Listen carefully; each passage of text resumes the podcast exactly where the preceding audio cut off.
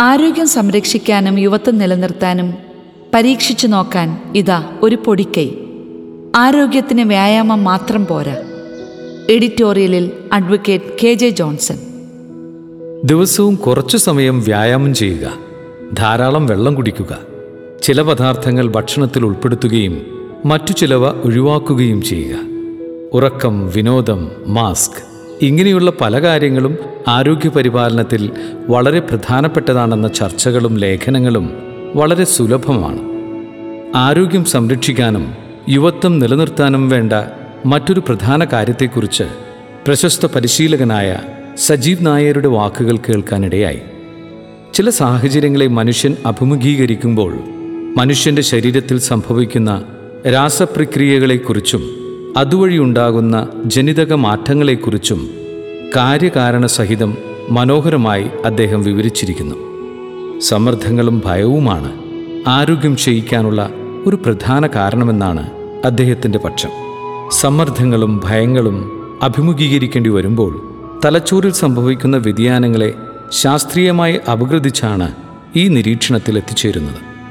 വിദ്വേഷം വെറുപ്പ് പക എന്നിവ മാനസിക സമ്മർദ്ദങ്ങളാണെന്നും തുടർച്ചയായി ഉണ്ടാവുന്ന ഈ സമ്മർദ്ദങ്ങൾ ശാരീരിക ആരോഗ്യത്തെ ക്ഷയിപ്പിക്കുമെന്നും അദ്ദേഹം സമർത്ഥിക്കുന്നു. ക്ഷമിക്കുക. നിരുപാധികം ക്ഷമിക്കുക. ഇതാണ് യുവത്വം നിലനിർത്താനും ആരോഗ്യം സംരക്ഷിക്കാനും ആവശ്യമായി വേണ്ടതെന്ന് പറഞ്ഞാണ് അദ്ദേഹം അവസാനിപ്പിക്കുന്നത്. അമേരിക്കയിലെ പ്രശസ്തമായ മയോ ക്ലിനിക്കിന്റെ ഒരു ലേഖനത്തിൽ പ്രതിപാദിക്കുന്നത് ആരോഗ്യത്തെയും ക്ഷമയെയും കുറിച്ചാണ്. ക്ഷമിക്കുക എന്നത് ഓരോ മനുഷ്യരിലും വ്യത്യസ്തങ്ങളായ കാര്യങ്ങളിലായിരിക്കാം. എന്നാൽ പൊതുവായ അർത്ഥത്തിൽ പറഞ്ഞാൽ വെറുപ്പിൽ നിന്നും പ്രതികാര ചിന്തയിൽ നിന്നും മാറുന്നതിന് ബോധപൂർവം എടുക്കുന്ന ഒരു തീരുമാനമാണിത്. വേദനിപ്പിച്ചവരുടെയും അവഗണിച്ചവരുടെയും ഇകഴ്ത്തിയവരുടെയും ഇടയിൽ മാനസിക സ്വാതന്ത്ര്യത്തോടെ ജീവിക്കാനെടുക്കുന്ന ഒരു തീരുമാനം. ക്ഷമിച്ചാലും ഇല്ലെങ്കിലും വേദനിപ്പിച്ചവർക്കൊന്നും സംഭവിക്കുന്നില്ല. മറിച്ച് ക്ഷമിക്കാത്തവൻ നീറിപ്പുകഞ്ഞ് സ്വന്തം ആരോഗ്യത്തെ നശിപ്പിക്കുന്നു. സ്വന്തം സ്വാതന്ത്ര്യത്തെ ഇല്ലാതാക്കുന്നു. മരിച്ചു മൺമറഞ്ഞു പോയിട്ടും അവരോട് പോലും ക്ഷമിക്കാൻ പറ്റാത്ത ചില ആളുകളുണ്ട്. ജോലി എന്തെങ്കിലും ശരിയാക്കി നൽകാമോ എന്നാവശ്യപ്പെട്ടാണ് ഒരു ചെറുപ്പക്കാരൻ എന്നെ സമീപിച്ചത്. കുറച്ചു നേരം സംസാരിച്ചപ്പോൾ മനസ്സിലായി ശ്രദ്ധക്കുറവ് കാരണം ഉണ്ടായിരുന്ന ജോലികളെല്ലാം നഷ്ടപ്പെട്ടു. അമ്മയുടെ സഹോദരനോടുള്ള പ്രതികാരമാണ് അവന്റെ മനസ്സിൽ നിറഞ്ഞു നിന്നിരുന്നത്. അതുകൊണ്ട് തന്നെ ഒരു ജോലിയിലും ശ്രദ്ധിക്കാൻ കഴിയുന്നില്ല.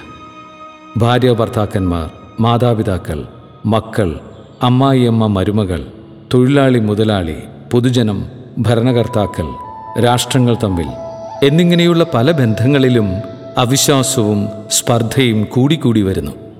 ഈ വെറുപ്പിനെ ചൂഷണം ചെയ്യുന്നു സാമൂഹിക സമ്പർക്ക മാധ്യമങ്ങൾ. ഈ അന്തരീക്ഷത്തിൽ ശിഷ്യനായ പത്രോസ് മുന്നോട്ട് വന്ന് ക്രിസ്തുവിനോട് ചോദിക്കുന്ന കാര്യം മനനം ചെയ്യാം. കർത്താവെ എന്നോട് തെറ്റ് ചെയ്യുന്ന എന്റെ സഹോദരനോട് ഞാൻ എത്ര പ്രാവശ്യം ക്ഷമിക്കണം? ഏഴു പ്രാവശ്യമോ? യേശു അരുളി ചെയ്തു ഏഴെന്നല്ല ഏഴ് എഴുപത് പ്രാവശ്യമെന്ന് ഞാൻ നിന്നോട് പറയുന്നു. ക്ഷമയെന്നത് ഒരു ദിവസം കൊണ്ട് നേടിയെടുക്കാൻ കഴിയുന്ന കാര്യമല്ല. മറിച്ച് ഓരോ ദിവസവും നിരന്തരമായ പരിശ്രമത്തിലൂടെയാണ് നമുക്കിത് കരഗതമാകുന്നത്.